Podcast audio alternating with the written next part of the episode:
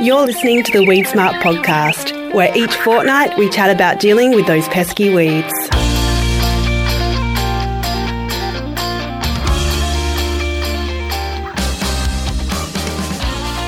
Welcome to another week of the Weed Smart podcast. Today we're going to be chatting with Redekop's Trevor Thiessen about their weed seed impact mill, the seed control unit or the SCU, Redekop Manufacturing, they're based in Canada and they sell a range of crop residue management tools. So we're going to find out more about that SCU. And we'll also be hearing from Tim Ford from Feed Central, which is a Queensland based company providing a buying and selling platform for hay. And Tim basically talks to us about how the hay market has evolved over time and some of the challenges faced today. And obviously, hay is super important at the moment with drought conditions in many parts of the country. So, hay is being sold and, and cut, crops are being cut early for hay because they're not going to develop. So, we talk a little bit about that as well as some of the considerations to make when buying hay as well.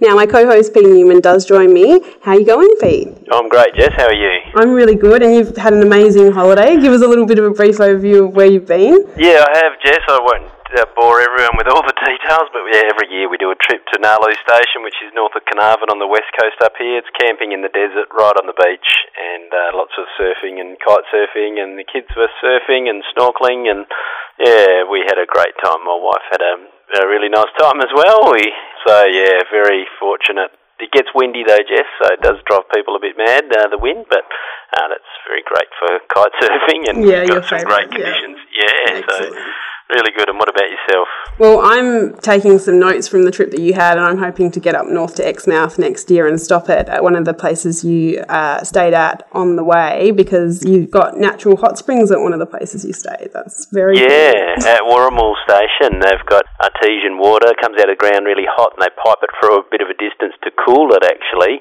And then they've got some uh, hot springs. Oh, they're not springs; they're like tubs, hot tubs on the banks of the Wurrumul River there. And uh, yeah, we drove up there and then jumped straight in the hot tub under the stars. Uh, it's absolutely amazing, Jess. I highly recommend anyone to stay there on their way uh, on their way through if they're heading north in WA. Oh, excellent. Yeah, we're, we're all about tourism and weeds for this podcast. That's right. we will move into the interviews that we're going to be uh, sharing with you in this podcast today. Up first, we're going to be hearing from Redekop's Trevor Thiessen about their uh, weed seed impact mill, the seed control unit. And this is a pretty exciting unit, isn't it, Pete? Can you give us your perspective? Yeah, it sort of came out of the blue, didn't it, Jess? Mm. I'd heard some rumours that Redekop were doing something, then all of a sudden they've got a website and they've uh, announced to the world that they've got a their own version of a seed impact mill, and looks pretty amazing. I think everyone that's visited that website, which I think is harvestweedseedcontrol.com, isn't it, Jess? I think so, yeah. Which we're a bit angry about that we didn't mm, actually we did get, that get domain name. we're a bit slow there. We were. Well done to them. But yeah, really schmick looking unit and pretty exciting that there is competition in that marketplace giving great options for farmers and, and it does sound like a truly good option, Jess. Yeah, awesome. All right, well, let's take a listen. Today we're going to chat with Redekop's Trevor Thiessen about their weed seed impact mill, the Seed Control Unit or the SCU. Redekop Manufacturing is based in Canada and sells a range of crop residue management tools. So we're going to find out a bit more about them and their weed seed impact mill. But firstly, Trevor Thiessen does join me on the line. Thanks for joining me, Trevor. How are you going? It's going very well. Yeah, thank you for uh, giving me this chance to talk to you. Firstly, for those who are not familiar with Redekop, can you tell us a bit more about the company Redekop Manufacturing? Sure. Redekop Manufacturing, like a lot of you know small egg uh, shortline companies, was started by a farmer who had a problem that he wanted to solve. He started the business in the in the early 80s, and he was a cattle grower, and he wanted to find a way to collect the chaff and and feed it to his cattle so that he could be more efficient. And so the business started officially, I think, in about 1885 with uh, manufacturing chaff carts. We uh, started exporting right away. We saw interest in other parts of the world, and uh, in fact, Australia was probably one of our first export markets. I think 1989 we exported our first chaff carts to Australia, and uh, you know, from there, the, the business kind of changed and morphed over a period of time into straw choppers and the chaff cart market kind of dried up for us here in, in Canada. And so we stopped exporting and stopped manufacturing those. And we then focused almost exclusively on the residue side of chopping the straw and spreading the straw. And that's really what most of our business has been about for the last number of years. Yeah, right. Okay. And you have developed a weed seed impact mill, the seed control unit. Can you tell us a bit more about that? Sure. Yeah. In I think it was probably in about 2013, we were having conversations with our distributor and, uh, you know, they were kind of talking about some of the stuff that was happening in this whole area of harvest weed seed control. And, and maybe that phrase wasn't coined back in 2013, but they kind of told us about some of the work that, you know, even going back into the 80s, you know, we saw chaff carts, as I mentioned earlier, were being used to collect weeds and control weeds. In fact, we didn't realize that the chaff carts we were selling to Australia were being used for weed collection. We thought like we were using them for they were being, you know, used for chaff collection to feed to cattle, but or livestock. I think Harvestaire is a company that worked on this uh, space trying to find a mechanical mill to, to kill the weeds. And then, of course, famously Ray Harrington developed the tow behind cart and and then by 2013 it was apparent that there was going to be something done on an integrated unit and and our distributor said you know you guys are pretty good at this residue piece maybe there was something you could do to kind of build on that and using our expertise in straw chopping and residue spreading to kind of find a way to incorporate those two together and it was about June of 2014, uh, the business changed hands. Myself and my business partner, Dean Meyerly, took over the business from the previous owners. And so, as you can appreciate, when you're changing control, you don't do a lot of new development or new product uh, work. So really, we started this project of looking at this weed seed impact mill idea in 2014. Started penciling out concepts and ideas and, you know, filing some intellectual property and other things in, in 2015 and uh, by 2017, we put our first mills into the field for testing. We tested in North America and Australia that year. Did more testing in 2018. And then in 2019, I guess this is kind of really our first year of kind of a, uh, an official launch into the market. We're maybe a little slower and behind some of the other companies on the market, but, uh, but yeah, we were, we were working on it probably all the way back until 2014 if you look at uh, some of the work that we were doing. Yeah, right. And so how have you gone about in terms of the testing, conducting that testing on weed seeds and, and the effect of killing those weed seeds? Yeah, I mean, I think, you know, a lot of our focus in the early days is really just to be able to get the mechanical method of driving the mill and, you know, spinning everything and getting it all to hold together properly. One of the things that we were very focused on was getting it attached and incorporated into the straw chopper itself. And so that took a few mechanical challenges, but we also recognized that the, you know, the key point of what we were trying to do here was to kill the weeds. And so we built, you know, a test stand in our, in our shop and in our R&D lab area to kind of find a way to capture those seeds and kill them. We're very fortunate that, well, we don't have kind of the world experts that you would have uh, in Australia, but we do have a local expert. Her name is Breanne Tidemann.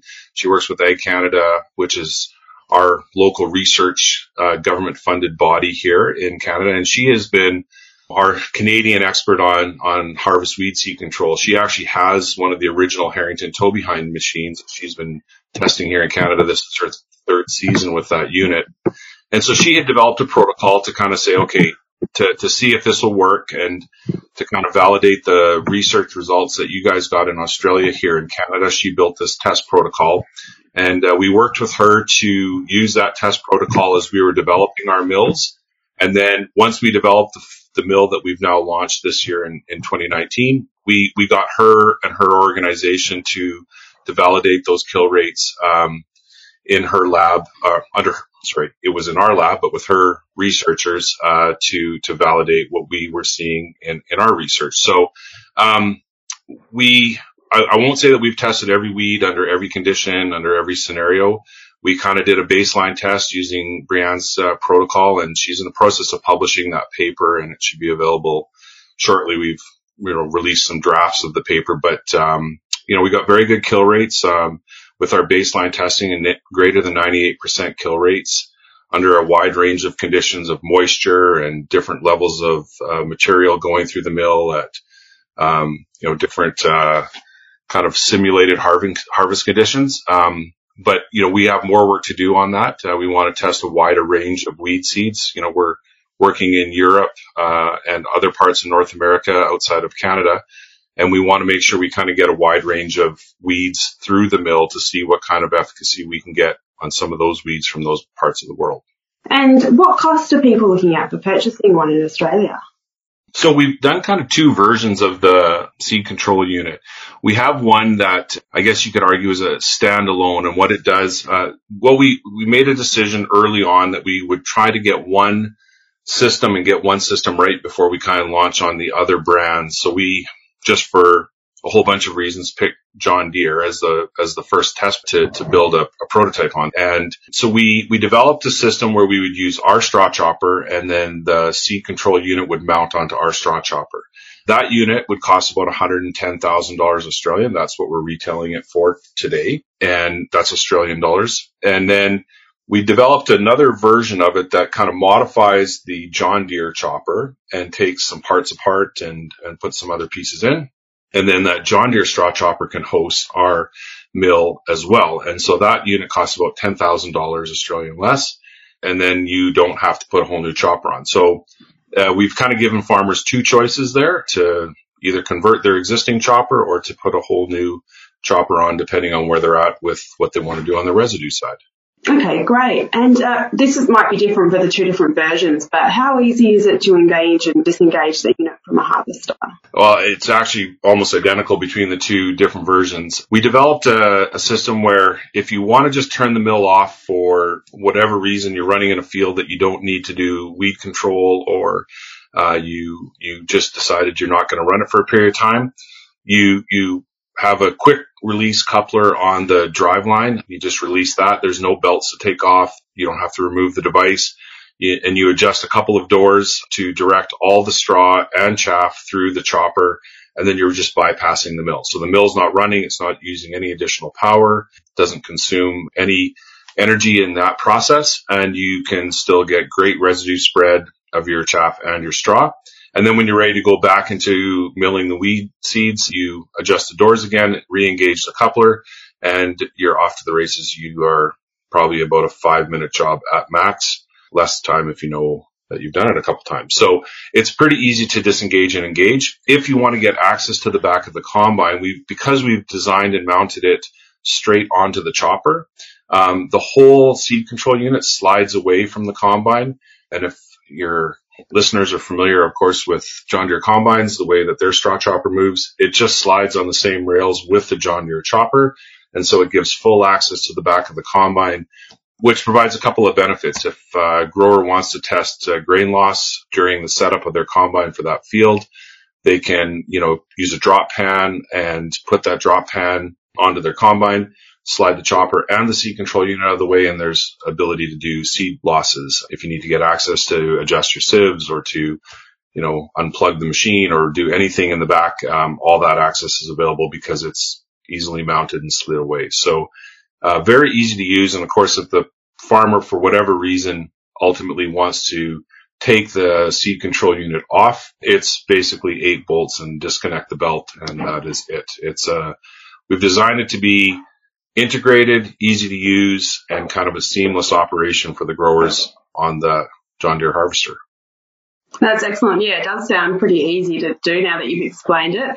And what about residue spread? How does the unit go in terms of achieving even residue spread?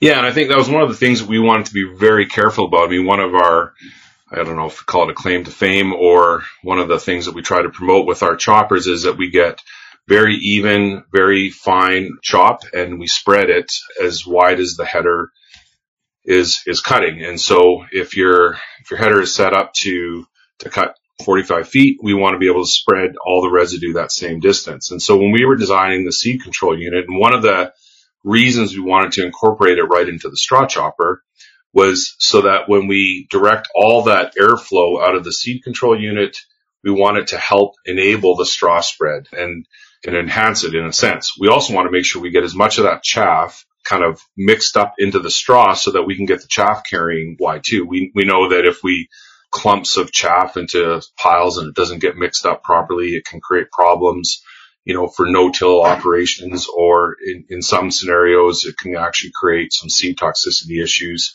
You know, under control traffic, it's, you know, I, I love the systems like, for example, the EMAR deck where you're actually putting all your chaff into the wheel tracks well, then you don't have any issue because you've controlled it.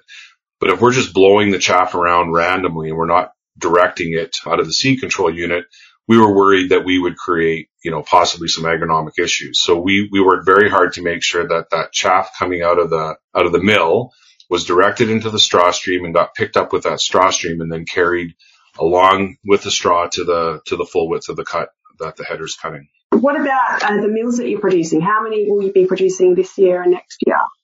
Yes, we have kind of a limited launch this year. Um, again, we want to make sure we get it right and and not uh, you know over promising and under delivering is always the death uh, for any of these organizations. And of course, there's lots of interest in Australia, and, and it's very tempting to try and put too many out. But we did a very limited release. We're focused on Western Australia. Um, we we have about roughly 20 total units that will be in the field this year. And uh, we've actually hired a dedicated person who's going to be there to support the units uh, full time, but we've also sent uh, an additional, we'll have in total about five people there off and on from starting a week or two ago all the way through to the end of December uh, to support uh, the development. And we kind of kept it, uh, like I said, contained within the John Deere brand. But yeah, so a, a, little bit smaller than I know some of the other folks are doing in, in terms of number of units in the field, but uh, it was important for us to get it right and to be able to support the customers who did take that leap of faith with us and, and buy the product from us this year. Oh, very cool. No, that makes sense, Trevor. And uh, yeah, is there anything else that you think listeners should uh, know about the unit before we let you go? No, I mean, I think, uh, well, sorry, I didn't say no and then continue to talk, but yes, we, um, you know, I think we think it's really important that, uh, you know, obviously, like I said, we have more work to do, continue to test the weed kill rates. We believe that the baseline is, is high, but there's, there's lots of weeds that we need to continue to put through the machine to, to validate that. You know, our commitment is to make sure we have a very high wear uh, package on, on there. And so we've designed the mills to be reversible and as that mill wears down on one side during the course of the season, you know, it, it can be reversed and, and, and swapped to the other side of the, of the machine uh, to to give a second kind of set of life to the mill. And, and I think we have worked extremely hard to design a, a system that's easy to operate, um, provides maximum kill rates with uh, using the least amount of horsepower, make it easy to adjust uh, for you know turning it on, turning it off without having to you know go through a whole process of you know disconnecting it from the combine or dropping it off onto a pallet and, and, and moving it away. And, and the other thing we did is we, we also integrated all the controls and you have two choices. We have a standalone screen or we developed a, a control unit that will plug right into the John Deere, um, existing screens on the, on the header. And so, yeah, all those things combined, we think it's a, it's a slick solution. Of course, we made it, so we have to say that. But uh, you know, customer feedback has been really positive, and and and we're excited. And part of the benefit of what we've been working on is these are also available through the John Deere dealer network as a factory ordered option. So we will be able to make them available, you know, one of two ways. You can order them, like I said, with a Redekop chopper and the seed control unit, or you can order them through your factory order system on the John Deere order process. And, and we've done a deal with John Deere to, to make those available through the, through the factory system. And for us, that gives us a lot of additional support. That means those units that bought, get bought uh, will have full John Deere warranty and full John Deere corporate support behind it, not just the Redekop support. Excellent. All right. Well, Trevor, thank you so much for giving us an excellent overview of the seed control unit and a bit of background on Redekop itself as well. We really appreciate it. And yeah, obviously Australians are very excited about weed seed impact mill technology. So we really appreciate you being able to give us an overview. It's really valuable. Thank you so much. Well, thank you for the opportunity to share with you. We uh, we appreciate the Australian business very much. It's uh, a big part of our company's revenue stream, and so uh, thank you for the chance to talk to you today. Thank you so much for Trevor Thiessen there for having a chat with us. Obviously, on the other side of the world, so it does get a little bit tricky with timing. So we really appreciate him taking the time there. Now, Pete, in that interview, we did talk about lots of aspects of their new sea control unit, but one of the things that's really impressive about Redekop is the residue spread that they achieve with their machinery. Can you give us a little bit more detail and your perspective on this? Yeah, Jess. I mean, Redekop are well known for the MAV chopper, which is a really good option for spreading residue the full width of the harvester, and that residue spread's getting more and more important, Jess, with controlled traffic, and we really need to throw our residue the full width of the harvester. A lot of harvesters aren't doing that. And it really is important in this context because when we talk about costing out harvest weed seed control tools, as we did with that RE Insight with the computer model that we put out a few weeks ago, we talk about the, the mills, all the different mills, returning all of the nutrients back to the soil. But that is only a thing if they can spread that residue evenly over the full width of the harvester, Jess. Otherwise, you could. It's almost like having a 20 foot wide uh, chaff line, if you like, Mm, yeah. if you're not spreading the full width. So, because we would be depleting part of the paddock. So, I think really important that Redekop are addressing that issue. And if you know, I haven't seen it myself in the field, but I take their word for it that that they are getting that spread by teaming it up with that MAV chopper. So, I think that residue spread is a really important aspect of it, and be very keen to, to see it with my own eyes. And Pete, was, there anything else about the Redekop interview that really stood out for you that you want to highlight? Uh, just super interesting that they can reverse the mills uh, in the in terms of wearing, so that'll be interesting and and great to hear that they are getting some good independent testing done. I know that Brian Tidemann that he uh, referred to is sort of on an international team that's sort of led by Michael Walsh, I think, and Mike has uh, worked with this team of researchers all around the world assessing harvest weed seed control in a lot of different countries. And Breanne is sort of on that team and has learnt from Mike about how to assess the mills for seed kill. So he's got the right person on the job there to uh, to get that good independent testing. And yeah, it'd be good to see her paper when it comes out and and see uh, see those results. All right, well, let's move on to our next interview now, Pete. We're going to be hearing from Tim Ford from Feed Central. They're based in Queensland and they provide a buying and selling platform for hay. And now, obviously, hay at the moment is a really important factor because there's lots of drought conditions in lots of parts of the country. And so, uh, hay feed is a really important product that people require and it's sort of a bit of a topical subject. So, that's why we've got Tim on. And we're also going to hear a little bit more about how, you know, that market has evolved over time and some of the challenges that are faced, like, for example, making sure that weed seeds are not crossing borders, things like that. What's some of your thoughts around the hay market and the importance, especially in uh, the conditions we're seeing today? Yeah, well, it is obviously super important at the moment, Jess. There's so many people needing vast quantities of hay because of the very dry conditions, and also really important that they have a system to assess that feed quality. Because, as he says in the interview, when when uh, feed gets tight and people are buying hay, they end up just having to buy whatever they can get their hands on. Uh, so it is still important to assess that feed quality to to make sure it's going to do the job. So there's a lot of aspects about uh, about what he's got to say, but I think yeah, really important with the weeds that we don't spread weeds all over the country, and so really good to, to have someone independent who is ensuring that, that we're not doing that. We're not we're not exporting particularly resistant weeds uh, where they're not wanted. Yeah, definitely. All right, let's learn a bit more and take a listen to the interview with Tim Ford. Today we're chatting with Tim Ford from Feed Central, which is a company based in Toowoomba, Queensland, and they provide a buying and selling platform for hay nationally. And today we're going to chat about how the hay market has evolved over time and some of the challenges faced today, particularly in today's climate. So Tim Ford does join us on the line. How are you going, Tim?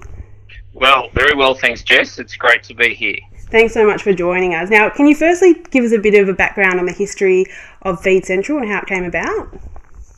Yeah, no worries. Uh, I did a uh, small, short stint in the export hay area in the late uh, 1990s when that part of the industry was uh, really starting to hit its straps. And uh, then I came back to Australia and uh, recognised that uh, there was a lot of disorganisation within the fodder industry on a domestic level, and specifically when a buyer such as Dairy Farm ran out of feed or their traditional uh, supplier ran out of feed, it was very, very difficult for that dairy farmer to uh, get similar quality feed to what they were used to, and subsequently their production uh, was faltering, and therefore I started Feed Central in 2002 uh, with the purpose of connecting buyers and sellers of hay with the quality of hay required by the buyer. Okay, right. And so let's move on to talking about how the hay market itself evolved over time in Australia in particular. Can you give us a bit of detail on, on that situation? Yeah, there's been a, uh, a few key a few key things that have happened during that time, and One is the uh, the water market and the trading of water within the Murray-Darling Basin. We've seen a, a, trend away from irrigated hay, specifically lucerne, and where the water's gone to higher value crops such as almonds and, and citrus and olives and a variety of a variety of other crops, even corn and cotton, have uh, have taken volume out of the lucerne industry, and we've seen that being replaced with the dry land production, especially the dry land production where they can yield a high biomass, such as southern New South Wales, Victoria, and South Australia. Um, the other thing that's happened is that the uh, large square bale really started to make an impact in Australia as we were getting going, and in more recent times, in the last five eight years, I, I suppose, we've seen the high density large square baler, meaning that we are now at the point of overloading trucks to their legal limit, and so we're having to drop bales off to ensure we comply with the with the relevant state laws, which means that we're getting much more efficient freight to what we were getting in the early days, and we're getting we're close to maximum freight efficiencies now with the high density large square balers, such as the Krone eight string baler. And the other thing that's happened, it's been slow, it's incremental, but it has made a difference over the last two decades, and that is the opening up of road train routes and B double routes to the extent now that we've got uh, road train routes in some areas through northern Victoria, which means that that's made a big impact on the price on the freight component of, of the hay. You know, in summary, there the hay is growing where the biomass uh, yields can be high, such as northern Victoria, southern Victoria, South Australia, and, and the Riverina, and we've had uh, an increase, uh, you know, slight and but continual improvements in freight through the high density bales and the opening up of uh, B double routes and road train routes through those regions. Yeah, that is really interesting, and I, I, suppose probably particularly beneficial, especially at the moment with drought conditions. So hay feed is is really sought after at the moment. Uh, what are some of the factors to be considered when supplying hay into drought affected areas, like coming from Victoria across borders into New South Wales and Queensland?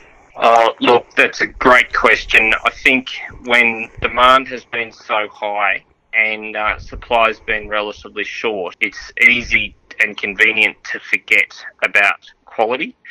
But it's really important that we continue to focus on delivering quality hay to the buyers. They're paying top dollar. And unfortunately, when buyers are under considerable pressure and stress, even the buyers forget about forget about quality and and they just buy whatever's available, which is a really sad component of the drought being so severe.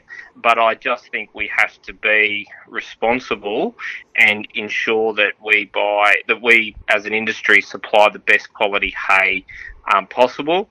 And I think largely the industry, that's been one of the other industries that, that one of the other things that has changed in that a lot of suppliers now are very quality conscious and they're trying very, very hard to make a good quality product. The other things that they need to consider, um, apart from quality, is the delivered price. So a lot of people are still buying on an ex farm price, but the delivered price uh, is where your freight efficiencies come in with getting maximum weight on the truck. So the growers who have invested in the Krone eight string balers, for example, and the other high density or the other high weight bales that are on the market have invested a lot of money uh, and they can they can get uh, maximum weight on the truck, so the growers getting a little premium there for the for the weight on the trucks, and the buyers are still getting a very economical delivered price. And so the delivered price is very important, and of course weeds are very um, important. The suppliers are taking care not to, uh, you know, to cut crops early to ensure there's no viable weed seeds in those uh, in those uh, bales that are that are being transported such big distances. I was talking with our Northern Extension agronomist Paul McIntosh, who uh, suggested this interview topic, and he kind of mentioned that there's some different types of hay being cut now. So chickpeas are being made into hay in recent years, and in some areas due to frost or drought conditions. How has the changing climate affected the types of hay being produced? Can you give us a bit of an overview? Yeah, look, there's been a lot of different things produced. Everything from sugarcane through to chickpeas, through to canola hay, and sorghum stubble, and a whole heap of things that we wouldn't normally see produced. I think the jury's probably still out on chickpeas being made into hay, but things like canola uh, really come into its own in in these times. Canola makes a, a very very good quality hay when it's done well, and things uh, you know there's been things like faba beans and a variety of pulse crops all cut for hay, and they do generally make quite good protein hay. Uh, and the, and of course frosted frosted wheat and barley. There would be hundreds of thousands of acres of frosted wheat and barley crops being cut through the country. That all makes uh, those crops make very, very good quality hay. So we see the industry really gear up during drought times, and a, whole heap of stuff gets made. And when you think about what's happening and, and uh, our ability to change and adapt to the seasons, hay certainly is a very major consideration uh, in this day and age for many, many grain growers. Okay, and you did mention just earlier in one of the earlier questions there about making sure that you're cutting early so that you're not getting weed seeds into hay and weed seeds getting across borders. How much of an issue has that been in the past, and is it still an issue today? Uh, I think it's unfortunately one of those things that probably uh, conveniently gets forgotten about when the demand is so high. It's one of those things that we all should be really mindful of, and we probably need to be uh, take a leadership position and be responsible on and we do see it in our own case. We won't uh, we won't buy out of areas where there's no noxious weeds, or we won't we might trade within areas such as Parthenium areas in central Queensland, but we won't trade from a Parthenium area into another area because the risk of weed seeds is so high and on when it's so when you're dealing with noxious weeds, we just take the position that we won't trade, and it does happen, but there are very significant state-based penalties for doing so. But other things that we do more practically is that we do see quite a number of growers who may be making hay intentionally in order to control weeds. Be very careful where they where they sell it. So they may, if they're feeding it on their own farm, they may just have a area where they can control those weeds the next year. So if they're trying to control barley grass or ryegrass, for example, they may bale a paddock and then just feed it out on their own property, uh, where they can control it in future years. They'll also move it to uh, dairy regions where they've probably already got those weeds. So I think some growers are being very responsible about where they sell that to, so that they're not moving it into areas where they'd be new areas. But also, of course, you know, there's a lot of uh, a lot of graziers that are looking for ryegrass. You know, that don't mind some ryegrass on mm, their properties. Yeah. So, you know, so it's being very mindful. In our case, we do our inspectors go out on the farm and they do make a really big effort to record what what foreign material, including weeds, that they may see in those bales, and we declare that on our on the internet and on our on our hay quality statement, so buyers can choose with all the information in front of them whether they buy it or not.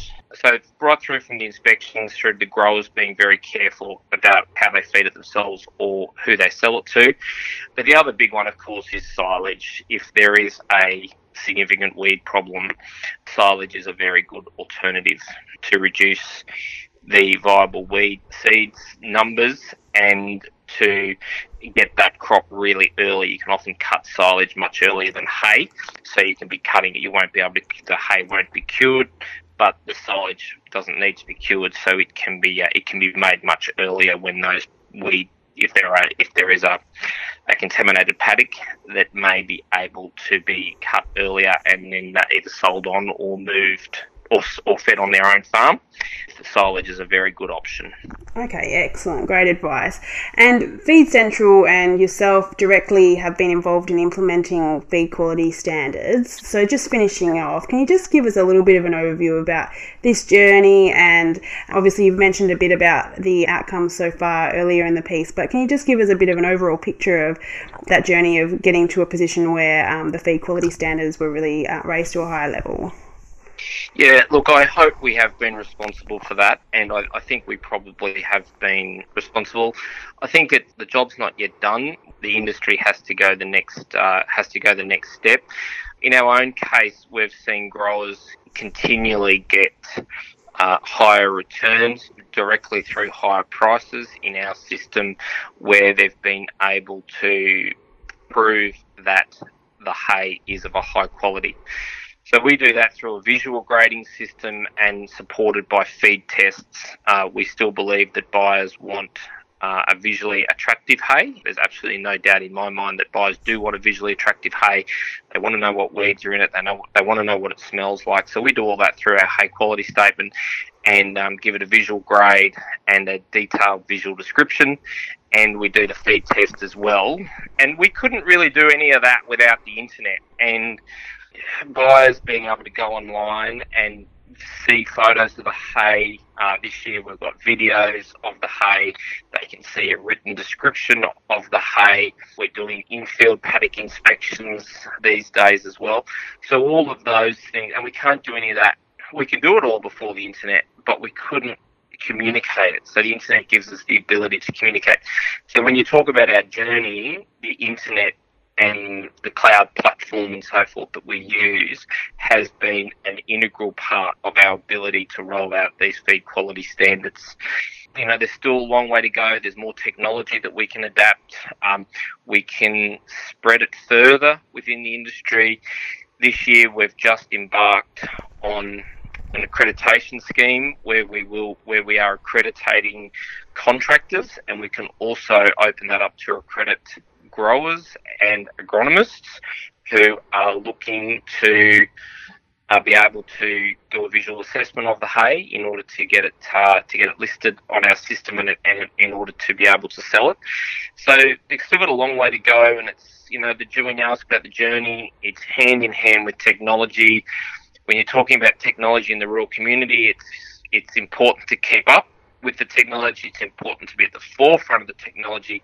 But from my own personal experience, when you're too far ahead with the technology, and we have been at times too far ahead of the technology, uh, or too far ahead of our clients with the technology, then we can lose some clients from the journey. And so we got to find that balance of getting the the quality systems right and the technology right and ensuring that our clients are with us on that journey or it loses its momentum.